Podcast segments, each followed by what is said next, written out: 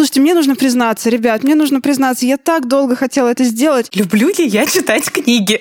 У тебя была шляпа, хлыст, и за тобой огромный камень такой катился. Моя в пленочке стоит птиц, ладно. Признание за признание. Мерзкий какой-то абсолютно. Такой, знаете, вот скучный. Я пойду посмотрю какой-нибудь тупой сериал, максимально тупой. Что за секс-адюльтер с лягухой? Что там происходит? Ковендур.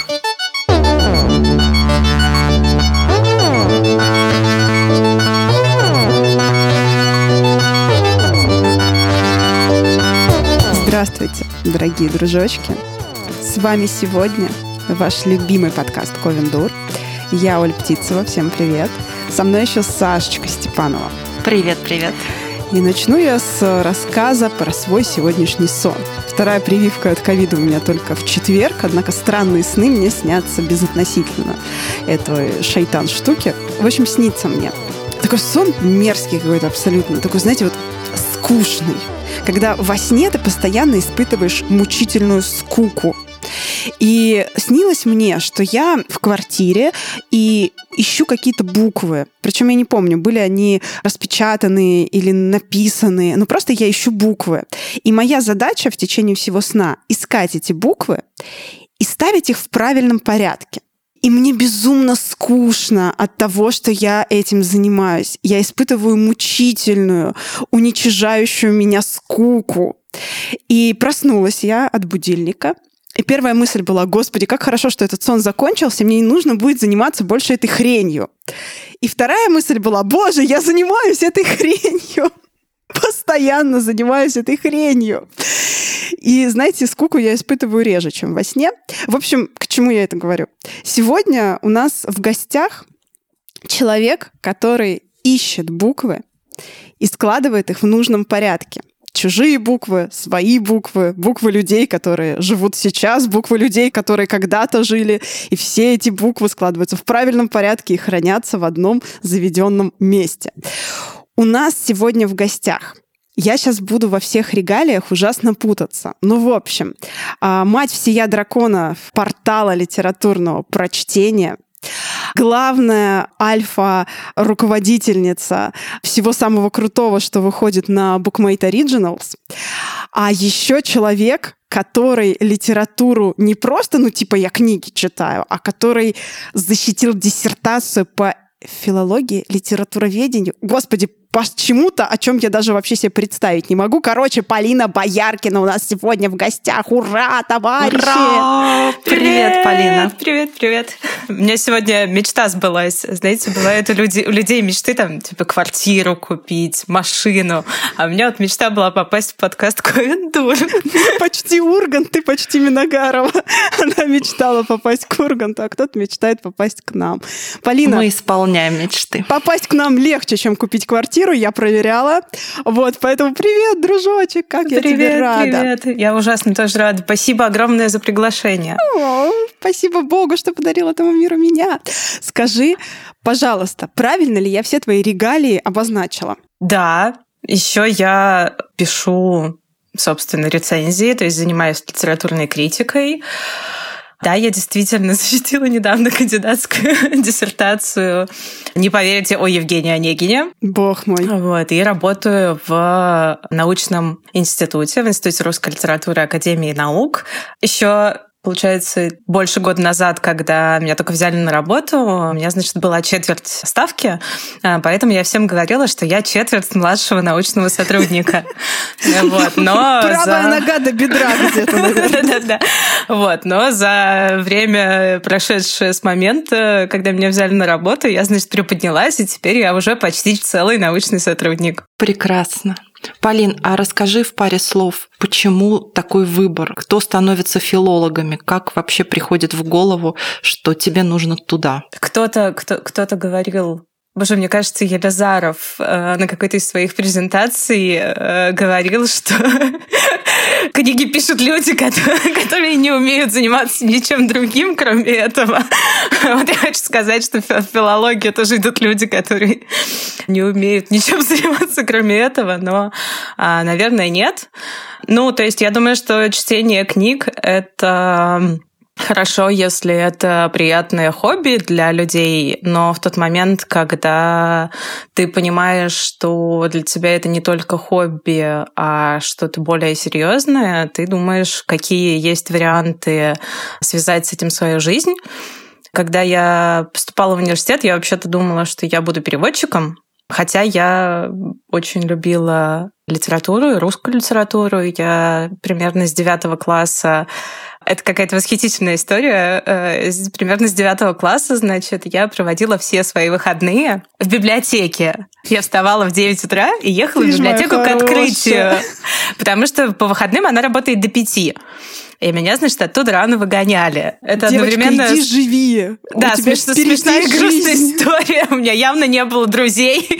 вот. И я начала писать научную работу о переводах Евгения Онегина на английский язык.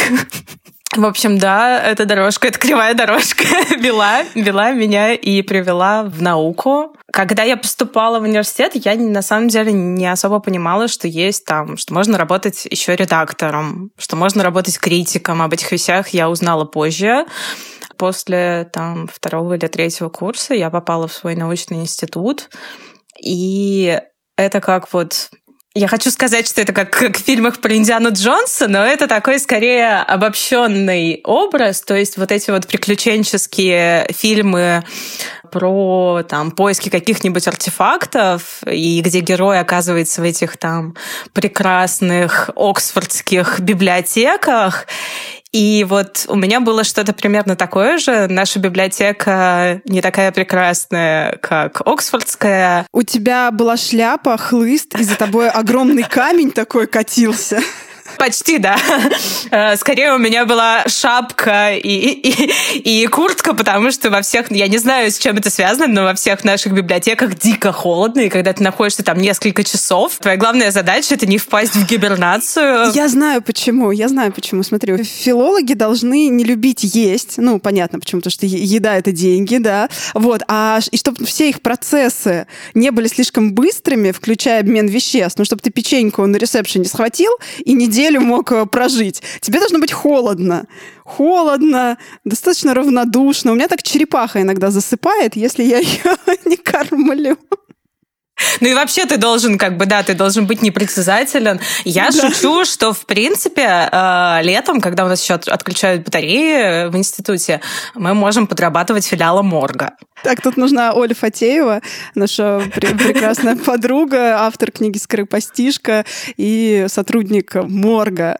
Вот, она бы нам рассказала, достаточная ли температура в ваших филологических залах. Ну, кто знает. Ну, в общем, да, для меня это было какое-то романтическое действие, когда ты оказываешься в этом помещении с кучей старых книг, и вот ты их открываешь, трогаешь, и ты, твоя задача... На самом деле, иногда это может быть довольно скучно, потому что тебе просто нужно открыть кучу книг, чтобы найти в них какую-то там строчку, но в моем сознании это превращается в приключение, поиск Граля, и, в общем, наверное, да, наверное, такие же сумасшедшие люди, как я, и идут в науку. Слушай, ну ты для меня восхитительный вообще пример человека, который работает по своей специальности, по своему образованию. И я таких людей знаю не очень много. Я училась сама на психолога, и у нас на курсе было 60 человек. Из этих 60 человек, собственно, профессии занимаются двое или трое из того, что я точно знаю. Все остальные кто строит лифты, кто, кто записывает подкаст, э, записывает подкаст, пишет книги, не делает ничего. Ну, то есть получается, что куда-то это все распыляется в итоге. Вот как с этим у вас? Какие есть вообще пути для филологов и многие ли идут этими путями? Слушай, ну на самом деле примерно так же, потому что я училась, у меня есть как бы два курса, потому что с, с одним курсом я училась в бакалавриате, а в магистратуре с другим чуть-чуть попозже. И с обоих моих курсов именно наукой занимаются человека по 2-3. Я люблю рассказывать истории о том, как мои бывшие однокурсники, кто-то стал там фудблогером, кто-то стал фитнес-тренером. То есть любовь к еде, она все таки в человеке оказалась сильнее, чем любовь к литературе. Кто-то бодибилдером. большая часть моих однокурсников это были люди, которые занимались изучением иностранных языков. Они работают э, переводчиками в разных сферах. Кто-то работает там в сфере туризма, кто-то переводит книги, кто-то работает вообще в каких-нибудь там госструктурах, э, кто-то работает э, в ООН. С русской кафедры очень много кто идет работать учителями в школу. Я тоже работала почти 10 лет преподавателем, правда, английского, но поняла, Прям что... у деток? Да, именно у деток, потому что я любила как раз с детьми больше работать, чем со взрослыми. Уже где-то последние пару лет перед тем, как я перестала этим заниматься, я начала работать со взрослыми, но мне нравилось с детьми больше. Офигеть. То есть вот этот багаж знаний, который в вас заложили, он, в общем, в разных сферах может пригодиться. Скажи, а чем вообще занятие литература ведением, как это называется правильно, отличается от того, что я просто люблю книги, читаю книги, много про книги знаю. Вот в чем? Пишу отзывы да, на пишу книги отзывы в своем в, блоге. В инстаграмчике. Мне кажется, я это недавно на самом деле для себя сформулировала, потому что я последнее время очень много думала о том, люблю ли я читать книги. это, очень, это очень странный вопрос на самом деле. Но я понимаю, что для того, чтобы начать читать книгу, э, мне нужно совершить над собой какое-то усилие. Это не то, что я такая, о, я сейчас отработала... Ты не Лена Васильева. Нет. О, нет. Я сейчас отработала 10 часов на своих трех работах. Пойду, пожалуй, еще почитаю э, половину современной русской литературы. Нет, я так не могу. Я пойду посмотрю какой-нибудь тупой сериал, максимально тупой. Я думала, блин, может, я правда не, не люблю читать книги. А потом я поняла, что на самом деле я гораздо больше люблю думать про книги, их разбирать, анализировать, понимать, как они устроены, как они написаны, чем вот получать удовольствие в процессе чтения. Поэтому мне нравятся какие-нибудь, например, тяжелые, сложные, трудные книги, которые, может быть, очень трудно и долго читать, но зато потом ты такой, блин, а вот там же все так прикольно, интересно сделано. Шутку, шутку эту вашу бесконечную, да? Ты, ты это сделала? Нет, еще нет. Слава богу. Слушайте, мне нужно признаться, ребят, мне нужно признаться, я так долго хотела это сделать, и Саша, Саша перед тобой. В общем, у нас с Сашей был прикол. Мы друг другу подарили эту бесконечную шутку. Понятное дело, что я ее не осилила. Ну, честно, ну, ребят, ну я туповата. Ну, вот, вот откровенно говоря, я туповата. Я, да, да, ну, блин, ну что вы хотите? Моя в пленочке стоит птица. Слушай, Ладно. признание за признание. Подожди, все случилось еще хуже. Но надо сказать, что Сашина большая, большая, большая шутка надо мной, бесконечная шутка, которую подарила Саша, она спасла меня от финансового кризиса, э, краха, я бы даже Ты ее продала? Не, да, на вес. На На вес, на вес, девочки. Пять тысяч за 100 грамм. Ты Нет. отбивалась от грабителей Практически. В общем, как вы помните, у меня случился потоп. А потоп случился в маминой квартире. И когда я переезжала с одной квартиры на другую в один из моментов, э, часть, большую часть книг мы перевезли в мамину квартиру, потому что в новой квартире тупо не было места для них. Вот, и мы их, короче, увезли туда. Положить их там особо было некогда, поэтому они лежали в стопочках на полу. Вот, в таких стопочках прямо на полу. Вот, у меня там в комнате в дальней. И вода зашла туда. И бесконечная шутка лежала в самом низу этой огромной пирамиды. Она приняла удар на себя. Она впитала, мне кажется, 80% того кипятка, который тек. Вполне возможно, то, что мы затопили соседей, но не так фатально, благодаря тому, что бесконечная шутка наконец-то пригодилась мне. Мне ужасно стыдно, но когда я это Покупайте увидела... большие книги, друзья. Я Неожиданный профит. до слез. Да, вот. Это вот с нами произошло. И когда я подняла ее из этой э, лужи, я поняла, что она весит просто с меня. Ну, то есть она впитала огромное количество воды, она стала очень-очень тяжелая. И когда мы выносили пакеты со всеми этими испорченными вещами, в том числе и с бесконечной шуткой, о чем мне очень грустно говорить, чувак, который уносил этот мусор, говорит, а у вас там, блядь, вообще что? Я сказала, книги. Я сказала, у нас там Не переживай, я книги. дам тебе почитать. Спасибо, Саша. Обязательно. Спасибо, друзья. Все. Признание заканчивается. Так вот, бесконечная шутка. Читал, понял, разобрался. Нет. Слава богу, наш человек. А планируешь? Ох, я...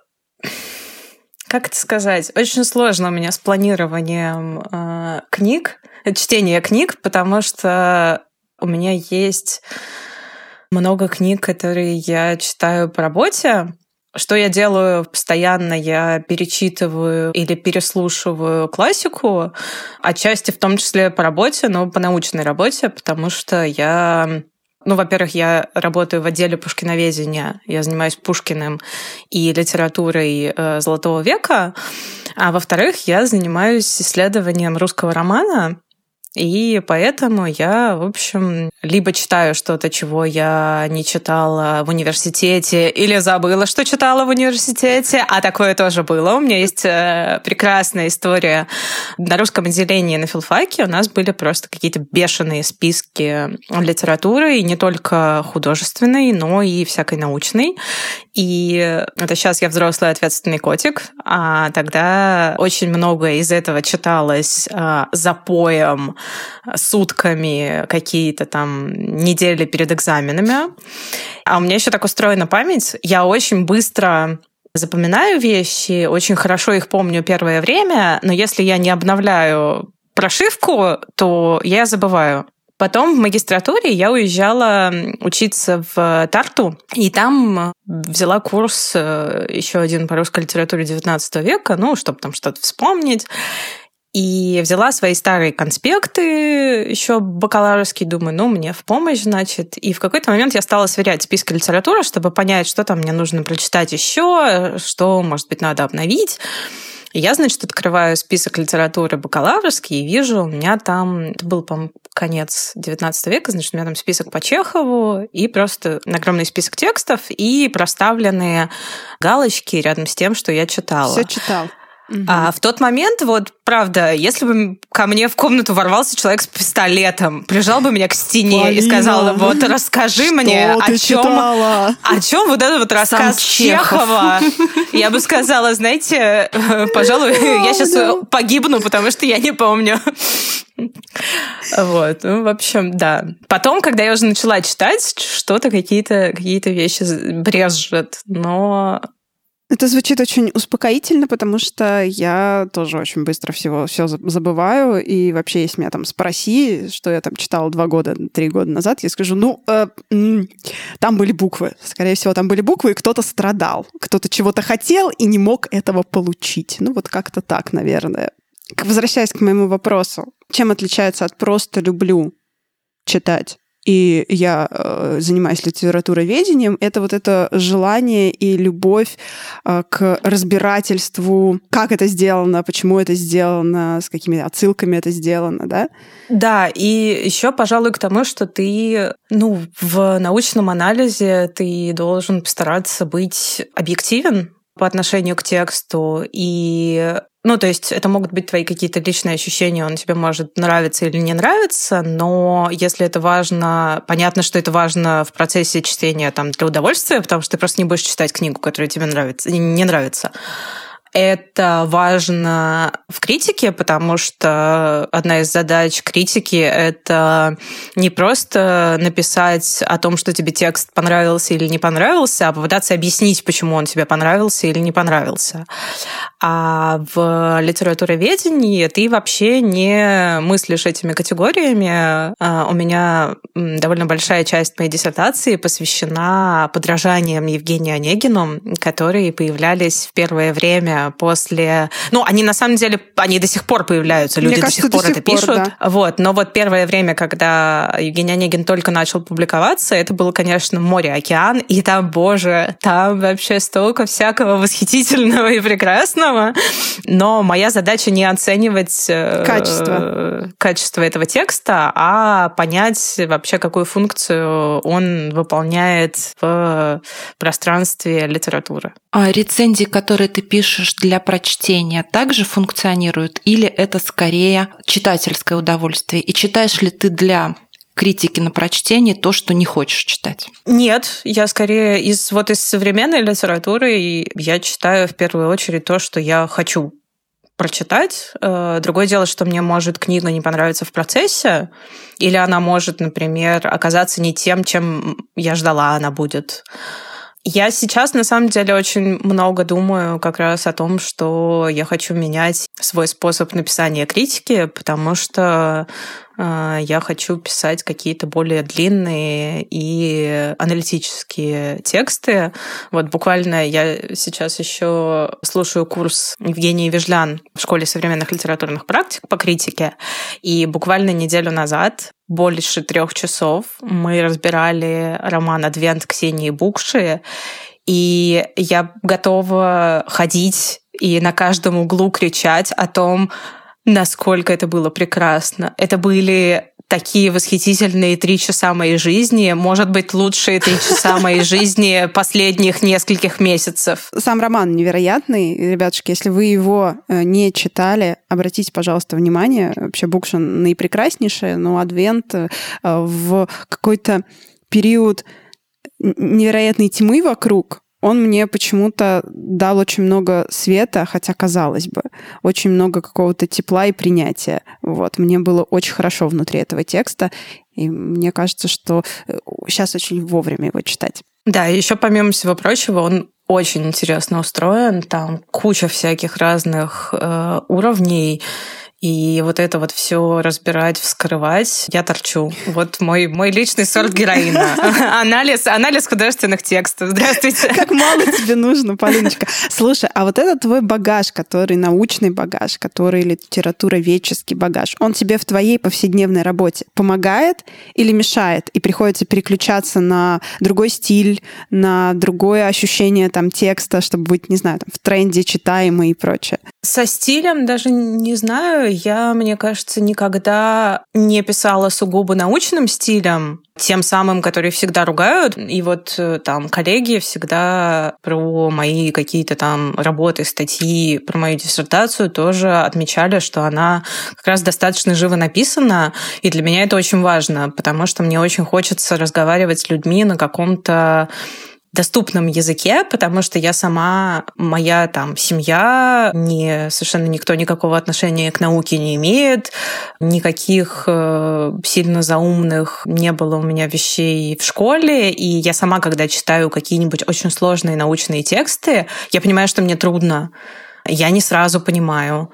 И мне очень хочется самой говорить и писать так, чтобы люди понимали меня не с третьего, не с пятого раза, ну, с ну, второго, ну, хотя, хотя, бы, хотя бы со второго, да. Ну, то есть это какая-то популяризаторская, господи, я всегда путаюсь в этом слове, э, деятельность, да, что э, литературоведение — это не э, скучно, и у вас, скорее всего, не вырастет дополнительная морщина на лбу, если вы прочитаете какую-нибудь статью. Ну, не факт, но, скорее всего понятно и доступно. Да, вот лично мне этого жутко не хватает в подобных текстах и в критических там статьях, отзывах, потому что я сразу чувствую себя жутко тупой, и мне вообще уже ничего не хочется, и возьмите меня на ручки. Если говорить о миссии, о цели глобальной, которую человек перед собой ставит, да, я очень хочу делать наука и научная среда, и не только литературоведческая, мне кажется, вообще любая, она жутко закрытая, в ней много снобизма, потому что как же так, мы занимаемся великим, прекрасным делом. Мы не едим и, сидим в холоде. Сакральным, э, сакральным, важным для вечности. Это, как мне кажется, это в том числе большой минус э, вообще нашей сферы, потому что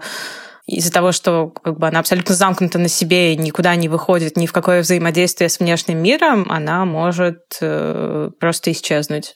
И я бы очень хотела, как человек, который это понимает, как человек, который очень в том числе много занимается всякой именно популяризаторской деятельностью, мне очень хочется находить какой-то баланс и делать это тоже для и для научной среды.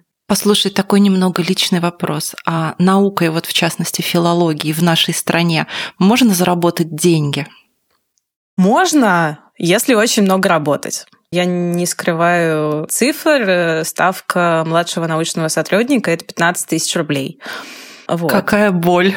Но при этом, да, ну, у нас есть там премии в конце года, но при этом, да, это не то, что отнимает у тебя все твое время, Поэтому ты можешь заниматься еще параллельно чем-то. Мне бы, конечно, хотелось, например, больше делать каких-то проектов, именно связанных э, там, с популяризацией науки, вот, но это не всегда просто. Так, чисто занимаясь только наукой, нет, ну, это очень сложно. Ну, это то, то же самое, что чисто заниматься там литературой, в смысле просто только писать и ничего только больше делать. Книги, да. да, очень мало в России авторов, которые могут сказать, да, я просто пишу, больше ничего не делаю, и мне хватает на хлеб, масло и кусочек докторской колбаски.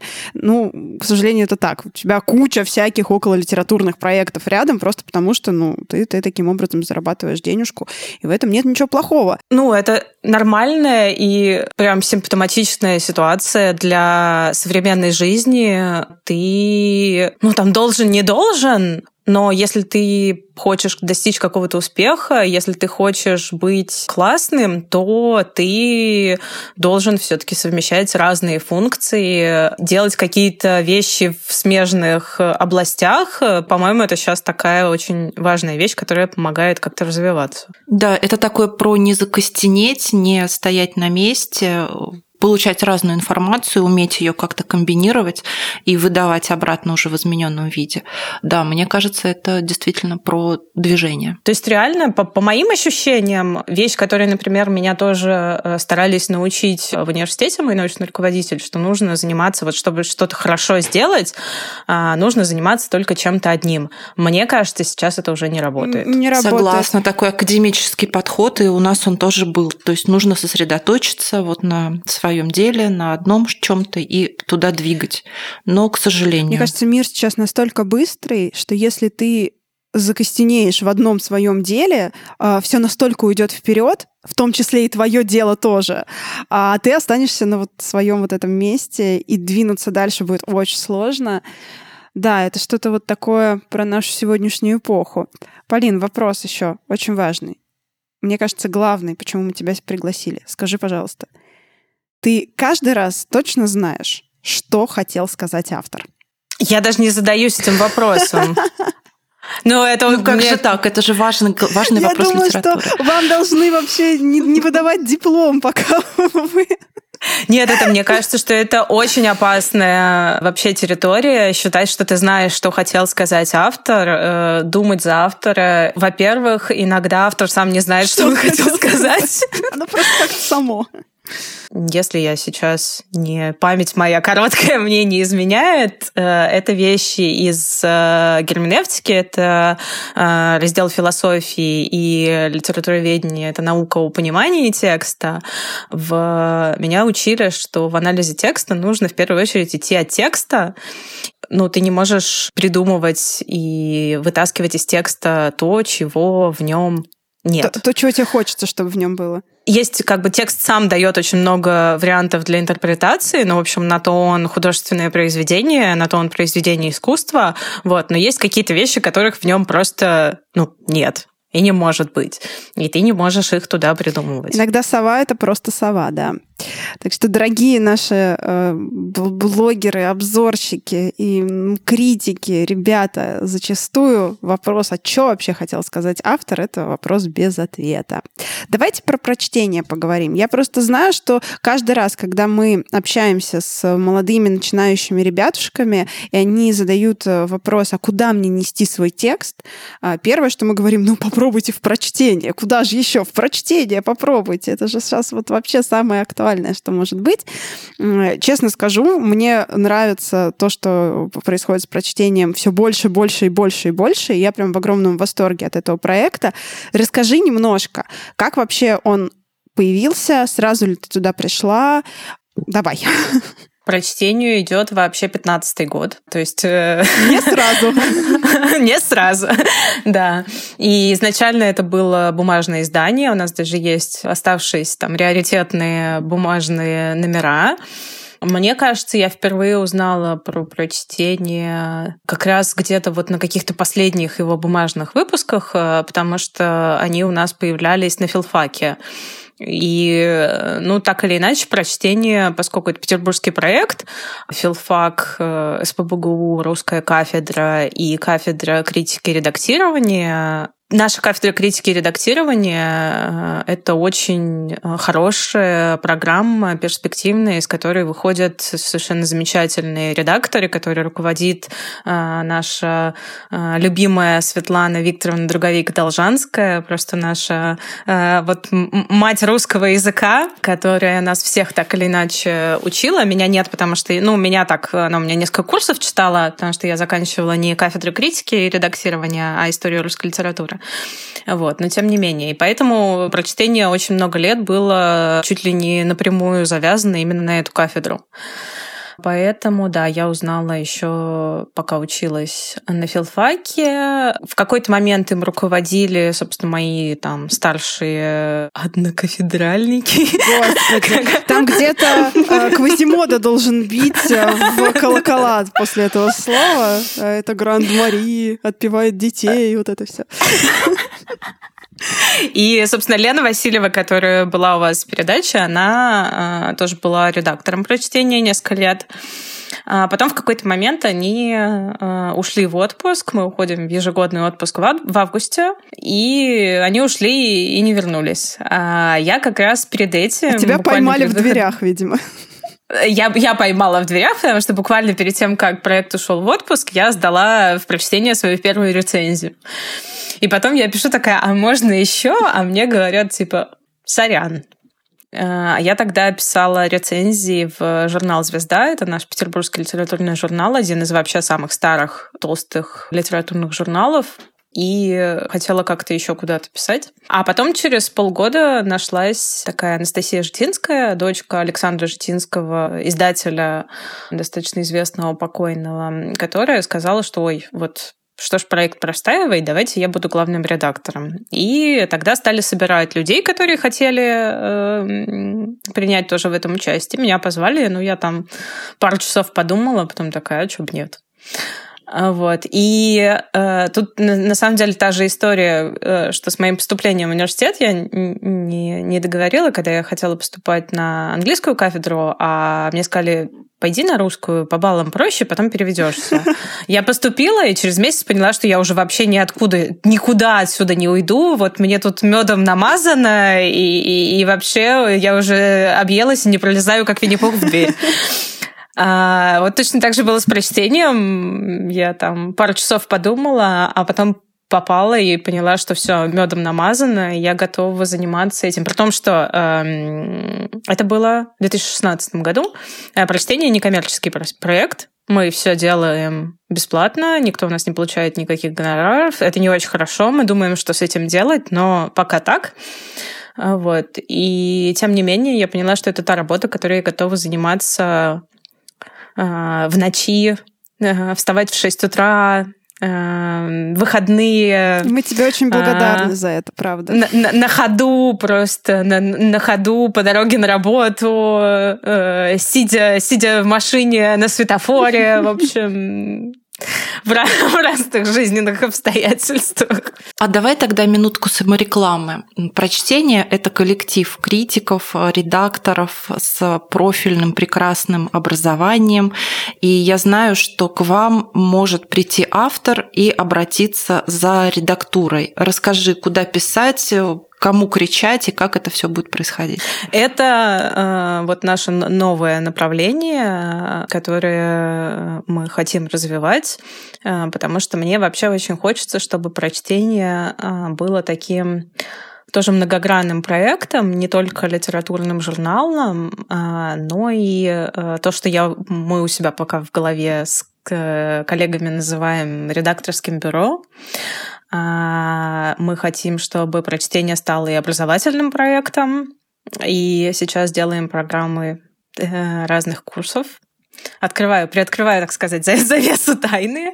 А, мы хотим, я э, хочу и мечтаю, чтобы, возможно, в какой-то момент прочтение стало издательским проектом, потому что мне очень хочется в первую очередь поддерживать молодых авторов, и мне кажется, что это было бы очень здорово нам начать тоже каким-то образом выпускать их книги.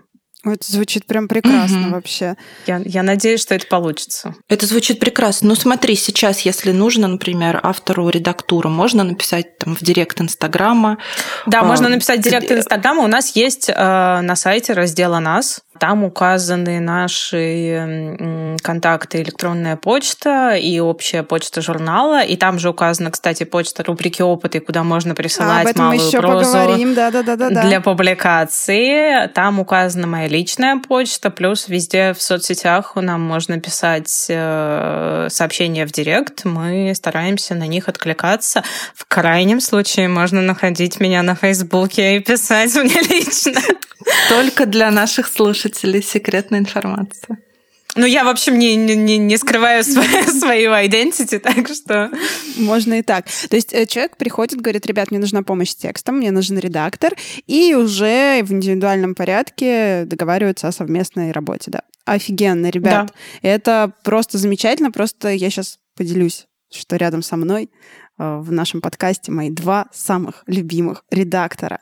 Э, никто и никогда не был со мной так нежен, так обходителен, но так внимателен и так профессионален, как э, Полина и Саша, когда мы вместе редактировали «Выйдя из шкафа», это было прекрасно. Это, наверное, моя единственная книга, где я могу за каждое слово сказать, что оно находится на своем месте и правильно написано, что все там нормально, и никаких несогласований в окончаниях там нету. Осторожно, мы все, мы все люди. Ну, слушайте, это было... И мы все можем что-то это было что-то выпускать из внимания. Это было сито, многоступенчатое сито. Но если там что-то, конечно, проскользнуло, напишите нам. Но в целом э, приятнее, профессиональнее и дружелюбнее у меня редактура вообще никогда не происходила. Это было очень круто. Поэтому, ребят, если вы хотите, чтобы вашу книжечку также любяще взяли в ладошки и помогли ей стать лучше, то, конечно, обращайтесь к прочтению. Ребят, просто любят любовь, любовь. Полиночка, скажи, пожалуйста. А мне говорят, да. что я жесткая. Жесткая? Ты славная. Ну, ты справедливая, ты очень профессиональная, но я не могу сказать, что Мне кажется, жестко. редактура — это э, реализация моего, одного из моих, одного из качеств моего характера — занудство. Я вообще очень занудный человек, и тут просто вот попустили козла в огород. Так занудство... Это правда, я с тобой согласна абсолютно. Это важное профессиональное да, качество да, да, да. Я, я абсолютно вот э, человек, который... Да, да, это именно она.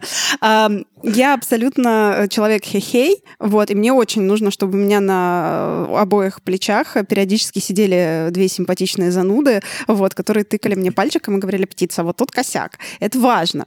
Полин, слушай, а как ты думаешь, какое место в литературном процессе, если он, конечно, есть у нас, занимает прочтение? Это очень сложный вопрос.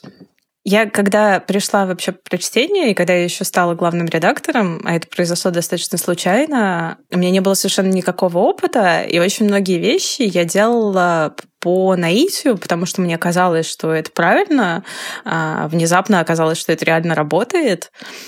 И у меня до сих пор очень многие э, вещи, которые мы делаем с прочтением, они исходят из того, что мне, у меня есть ощущение, да, что вот так нужно делать.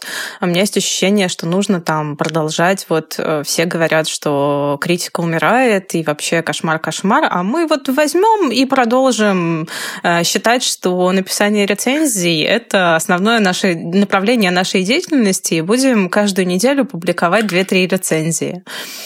И я не знаю, может, это упертость просто, может, это глупость. А, но как-то я э, за всем этим не всегда э, думаю о том, что нужно вот как бы охватить какую-то большую картину, значит, поставить себе цели, а, осознать свое место, сформулировать свой, значит, свою функцию и манифест. А, поэтому, ну, мне хочется думать, что прочтение а, это что нам удается освещать по возможности то, что происходит в литературном процессе. Мне хочется верить, что нам удается не только э, выхватывать какие-то там самые яркие явления, но и обращать внимание на какие-то, может быть, э, не такие освещаемые сферы. Мне хочется думать, что нам удается, например, э, говорить э, много о начинающих авторах, э, о вот у нас есть проект «География», посвященный переводной э, зарубежной литературе, и тут тоже вот эм, там много ли вы знаете про венгерскую литературу? А теперь много больше, больше. Вот. А у нас есть лонгрид про венгерскую литературу, и она а, странная и прекрасная. Если вдруг вы захотите про нее узнать, можно пойти к нам. А, недавно оказалось, что, например, наш лонгрид проект «География» об итальянской литературе используют как пособие учебное а, в университете. Офигеть. Да, для меня это просто, ну вот, вот ровно за этим ну, и делали. качества, конечно. Но это как раз как наука переходит э, в отношения с читателем, с потребителем, собственно, э, литературы, а потом возвращается снова в науку, и все это как бы кольцуется и находится в едином процессе, и это очень круто. Плюс, если говорить о, о вечности, любимое мое, а, ну, в целом критика, она в том числе занимается тем, что она какое-то фиксирует состояние а, литературы, чтобы потом, а, через много лет, можно было вернуться и посмотреть, что там было. Вот у меня, например, одно из изданий, которым я постоянно пользуюсь в своей работе, это четыре тома Пушкин в прижизненной критике. И вот э, через сто лет, э, может быть, люди смогут, если э, ну, то есть я надеюсь, что, в общем, все интернет-архивы, они сохранятся, и там не произойдет какой-нибудь глобальной катастрофы, и все не поломается. Вот, и люди смогут вернуться и найти, ну, чисто вот даже какие-то фактические вещи, узнать о том, что происходило в литературе в это время, как мы воспринимали, какие книги выходили, о чем писали. Ох, прям мурашки от э, Этой мысли, мысли да. что когда-то вот все, что для нас современно станет, в общем-то, книгами из прошлого, ох. Но давай пока вернемся к молодым авторам, которые нас тоже слушают.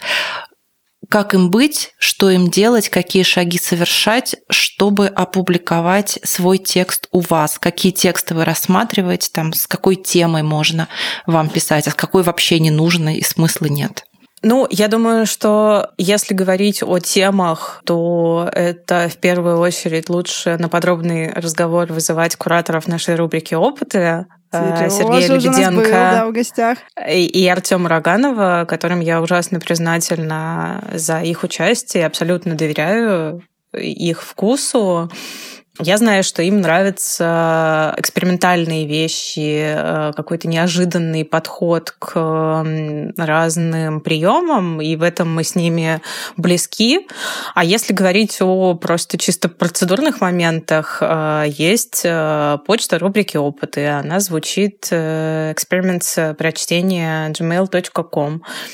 Вы пишете письмо, в котором рассказываете немножечко о себе и прикладываете прикладывать к письму примеры своих неопубликованных текстов. Э, это э, малая, должна быть малая проза, э, преимущественно лучше всего рассказы, там, до, пожалуй, 40 тысяч знаков. Лучше прикладывать несколько, чтобы у редакторов был выбор ну, если нет нескольких, то один. А, если вы еще и сможете при этом приложить какой-нибудь э, небольшой, написать какой-нибудь небольшой синопсис этого текста, это будет вообще идеально. Можно дать ссылки на какие-то другие опубликованные ваши тексты. А, и дальше уже выбор за кураторами, он, ну, он, конечно же, субъективный, это нормально. Ну, как всегда, как везде, это, это нормально. Так, так бывает. Эм, они эм, очень часто, и тоже это вещь, за которую я ребятам очень признательна, они могут давать какие-то комментарии по тексту, э, что с их точки зрения, может быть, э, стоит, над чем стоит поработать, чтобы текст мог э, ну или попасть к нам в рубрику, или вообще просто куда-то в другое место отправиться. И когда мы выпускаем текст, ребята еще обязательно пишут какой-то коротенький текст от себя. И это тоже очень круто, потому что ну, есть такая штука, называется ряд заключения вообще, когда рукописи отправляют в издательство, там пишут ряд заключения. Ну, по сути, это такая внутренняя рецензия.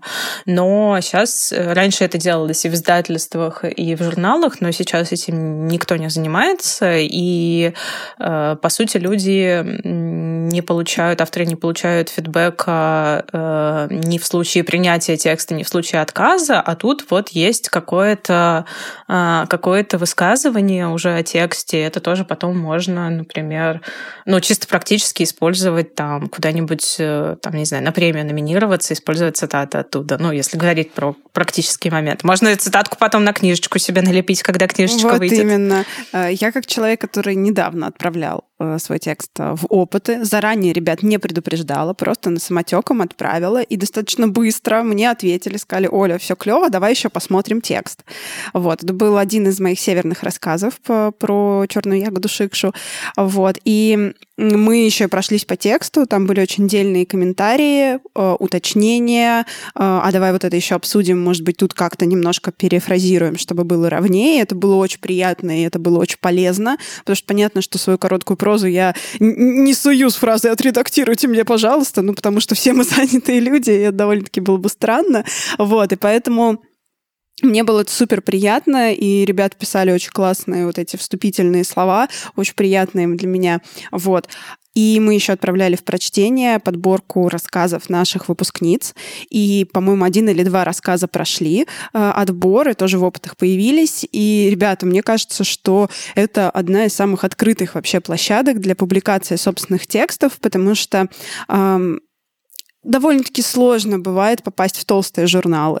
И очень сложно бывает вообще осознать, что ты можешь туда что-то отправить, особенно когда ты супер начинающий еще пока.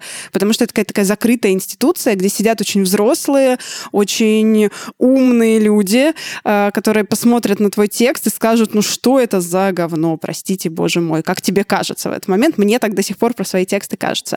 А тут э, молодые, классные, открытые ребята, э, которые профессиональные, которые очень этичные, и которые очень открыты ко всему новому.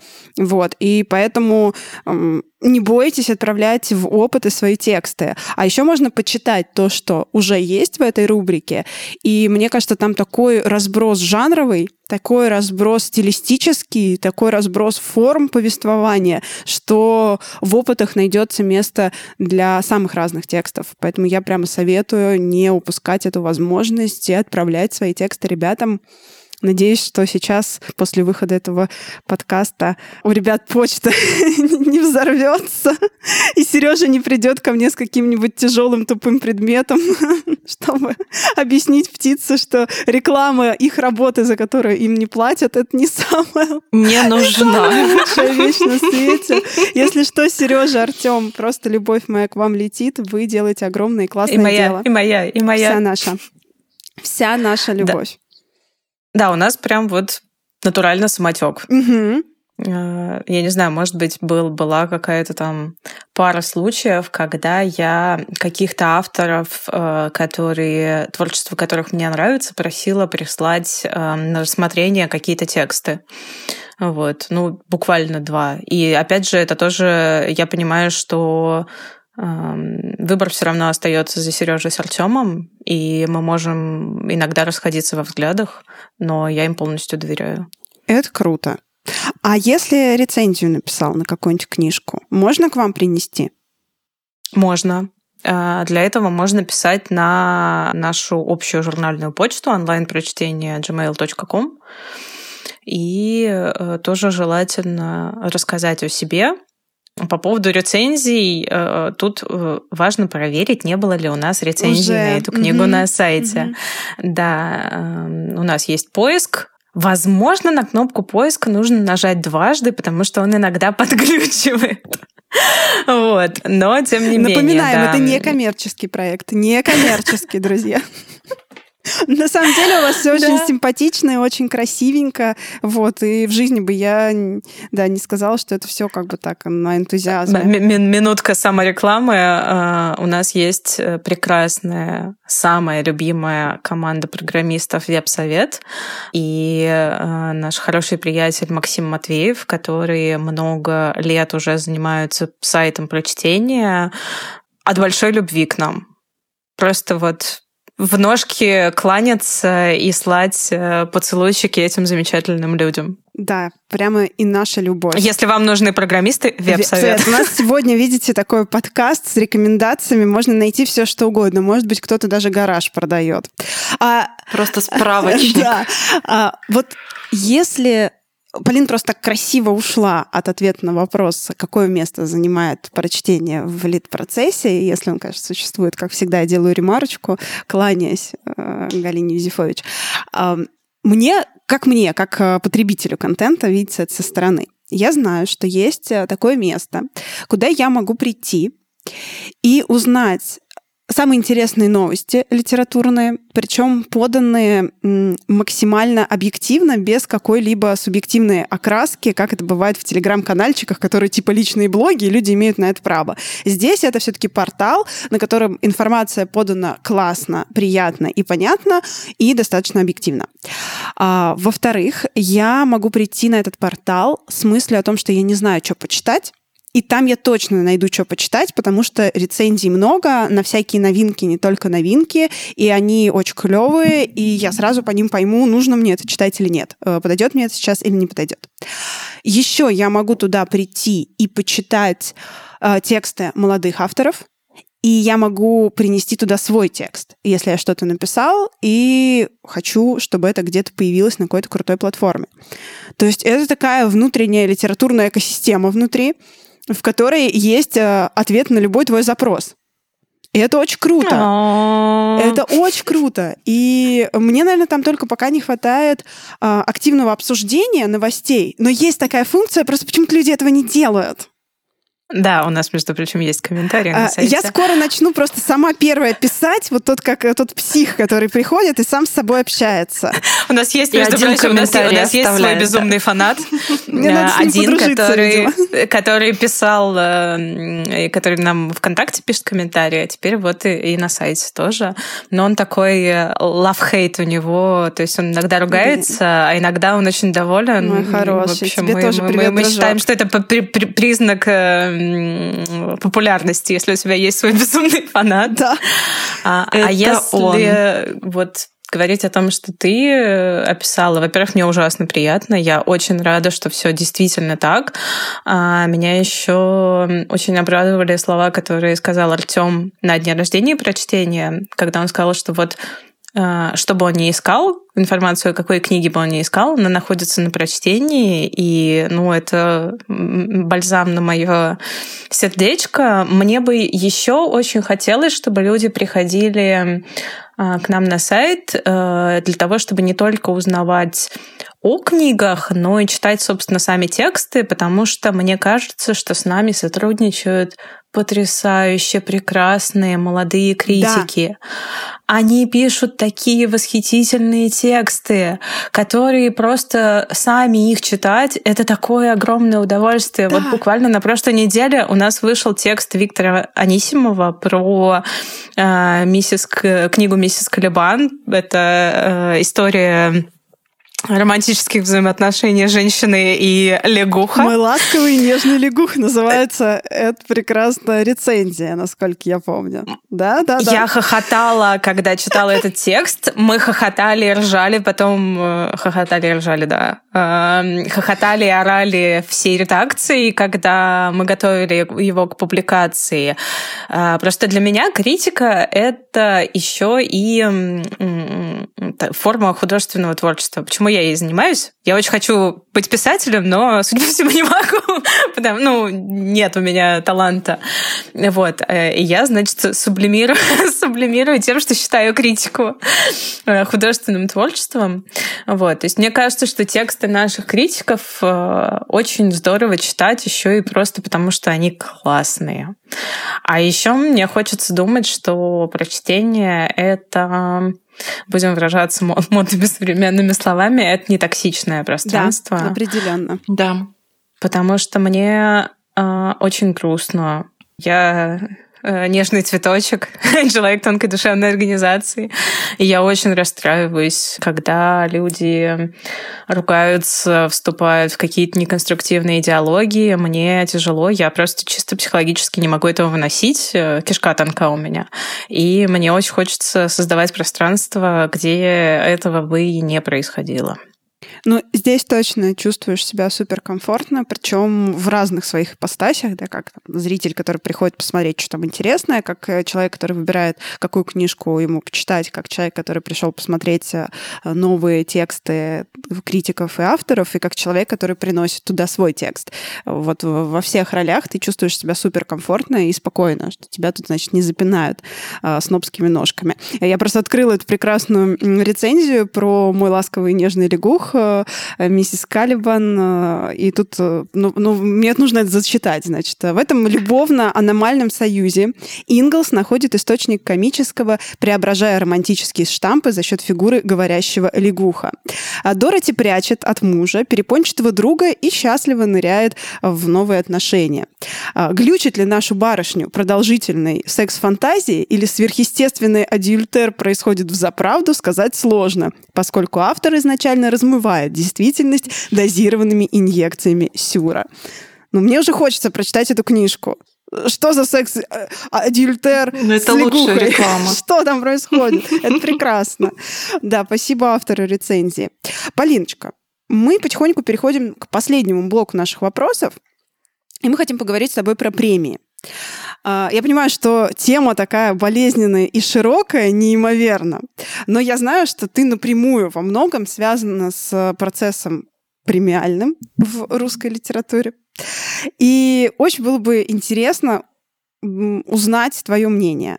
Вообще важны сейчас премии для нас, для как читателей и как авторов? Вот важны ли они? Кому они важней? Я не уверена, что они важны для всех читателей, потому что я подозреваю, что очень многие читатели, большая часть читателей э, очень слабо себе представляет, какие премии существуют. Ну, они могут знать там про Нобелевскую премию, про там Букер, может быть, Пулитцер и так далее, какие-то мировые известные премии про э, на, из наших, там, может быть, большую книгу, э, но не думаю, что это широко распространенная история, но это вообще как бы проблемы другого формата. Это проблемы там вообще с количеством людей, которые сейчас читают, проблемы с там, состоянием вообще культуры и литературы в частности в нашей стране и в мире и так далее, и так далее. И вообще э, только, только сейчас углубиться в это и начать рыдать. Как, на твой взгляд, вообще Э, эти премии и их результаты, они репрезентативны для того, что у нас сейчас важно, для того, что у нас актуально в литературе? Это можно считать каким-то срезом актуальности или все-таки они довольно удалены от жизни? А, я думаю, что для того, чтобы как-то объективно вообще отражать какой-то срез, премий должно быть гораздо больше, и они должны быть э, в очень разных сферах, потому что э, мы буквально недавно разговаривали об этом с Ольгой Брейнингер. А Все равно э, премия — это круг определенных людей, даже если их там 100 человек, э, тем не менее, это люди с какими-то определенными э, вкусами, интересами, и все равно премия — это субъективный выбор. Их у нас э, мало для того, чтобы эта сумма субъективных выборов, она могла стать, сложиться в какую-то объективную картину. Быть мерилом даже, чего-то. Да, даже бесконечно а, мной любимая премия Fiction 35, вообще организованная не а, без какой-либо финансовой поддержки. Это низовая инициатива Володи Панкратова. Привет, Володя. И ее недавний, недавний, да, короткий список совершенно прекрасный, про который я говорю, что это просто короткий список мечты. Она все равно... А мы соглашаемся с тобой. Она очень завязана на круг людей, э, на комьюнити, которая существует вокруг этой премии, на руководителя этой премии.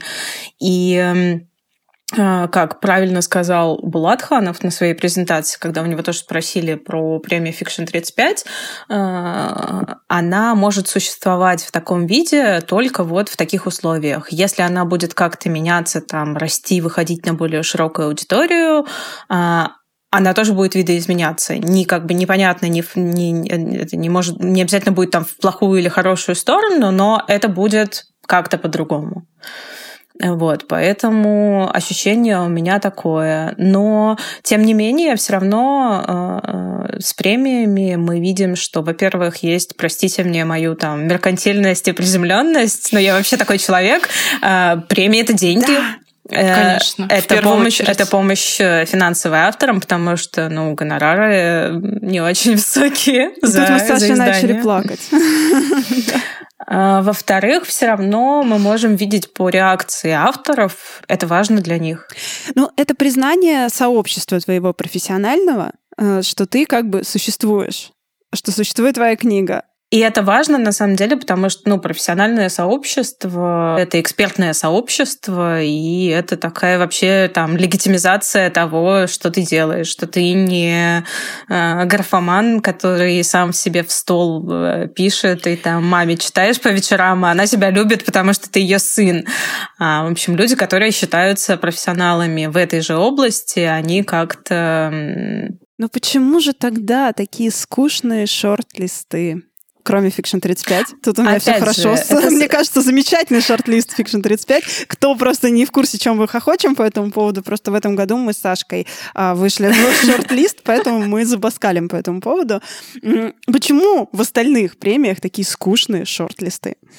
Ну, опять же, видишь, я возвращаюсь к своему изначальному тезису. Все субъективно и зависит от людей, которые с этим связаны, и людей, которые это воспринимают. Вот для тебя э, шорт-лист премии Fiction 35 прекрасный и замечательный, а для кого-то он точно так же может показаться скучным, непонятным. Вообще, кто все эти люди, никогда про Но них не надо слышал. сказать, что в прошлом году, когда мы не участвовали в этой премии, мне шорт-лист тоже безудержно понравился, и тут не то, что мы туда вскочили, э, столько это играет, столько то, что, ну, на самом деле, у Fiction 35 всегда второй год подряд очень свежо становится в момент, когда появляется лонг и шорт. Опять же, я настаиваю на том, что даже если э, ты сама не, вовле... как бы не, не, не находишься внутри этого процесса, все равно круг людей, которые с тобой, конечно. вокруг этой премии, это люди, которые все-таки тебе близки по mm-hmm. мировоззрению, э, по вкусам и так далее, и так далее. Э, если и бы у нас был... в Нацбесте. Это восхитительная история. Хотя, вообще-то, в этом году э, длинный список нацбеста меня скорее радует. Да, но Шойгу меня просто... Я, то есть, листаю, такая, боже... Как он не Шойгу? А, Шойгу, не знаю. Ну, короче, вы меня Шойгу. поняли, да. А когда ты листаешь, листаешь, думаешь, ой, сколько знакомых лиц, как классно. Здравствуйте. А это что? И снова здравствуйте. И снова здравствуйте, да, это прекрасно, конечно, было.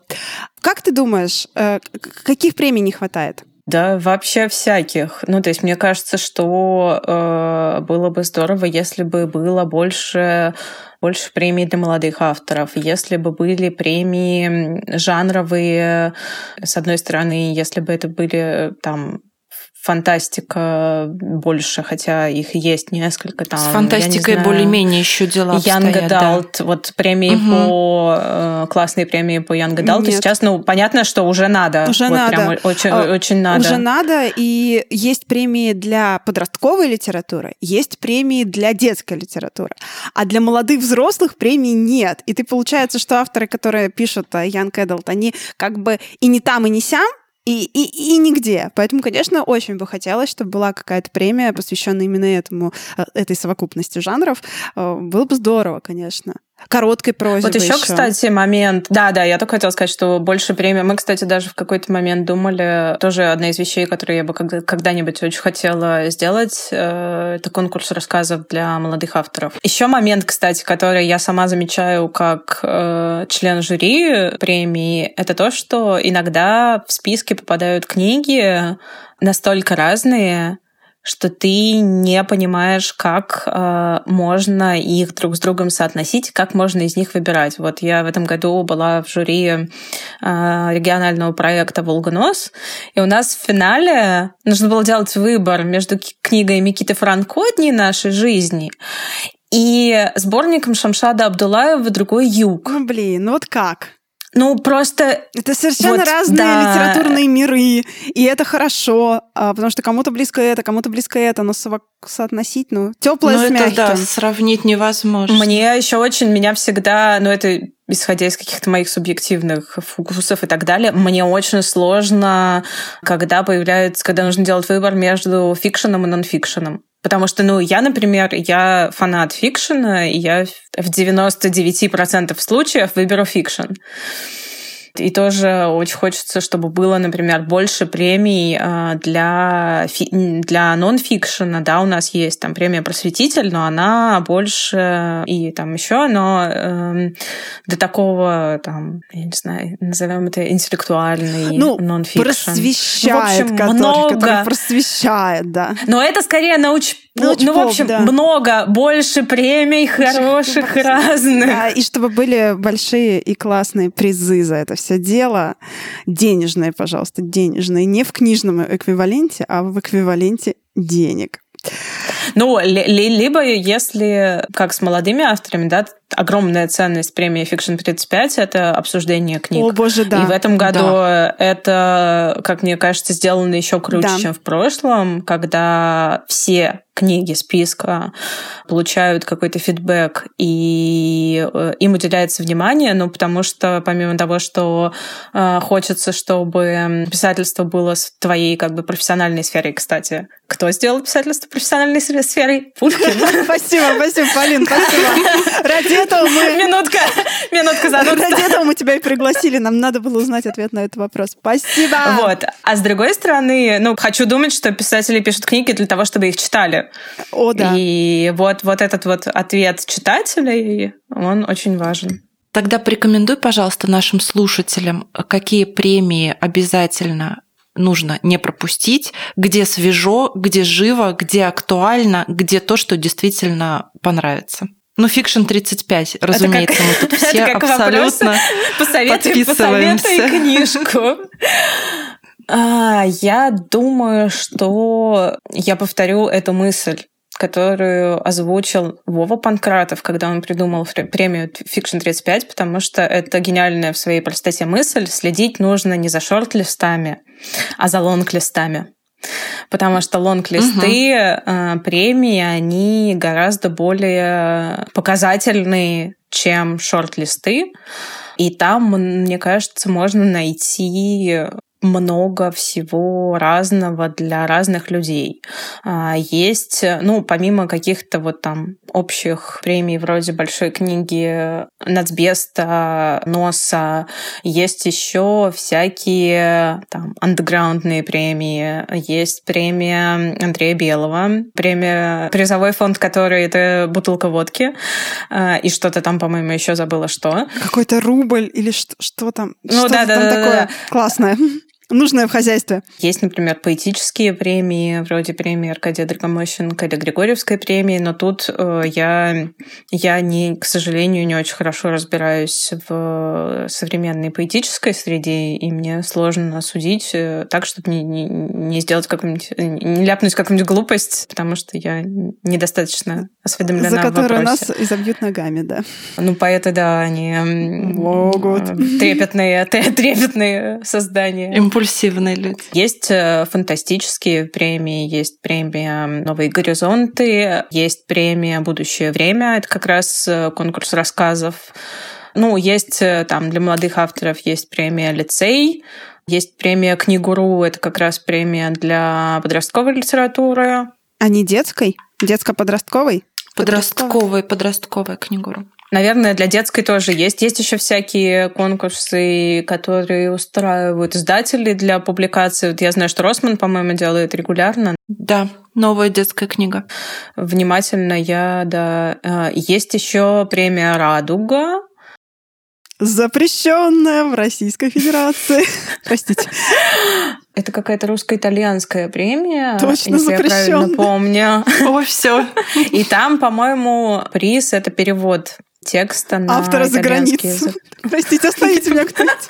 Вот, я наверняка что-нибудь забыла, потому что я помню, что вот на наших стримах осенних э, Мила, она просто как, как начала перечислять вообще э, все, и даже там пол, полтора часа можно э, найти. Вот есть, кстати, извините, я сейчас э, от, отойду в сторону, мы когда делали последний лонгрид проекта «География про Германию», я очень много узнала прекрасного о том, как организована литературная жизнь Германии, и это теперь просто не дает мне спать. Я, значит, просыпаюсь, рыдаю по ночам. Их прикол в том, что у них куча всяких литературных премий, mm-hmm. больших, маленьких, региональных, городских и так далее, и так далее, и так далее, чтобы вообще любой автор мог вот к этому ко всему подключиться. А еще у них единая цена на книги, и есть писательские дома, где писатели читают свои тексты и получают за это деньги. Все, Боже я выхожу из чата. Полина. Расходимся. Ну, то есть вот так, да, вот так. На этой прекрасной ноте мы сейчас закончим и пойдем рыдать.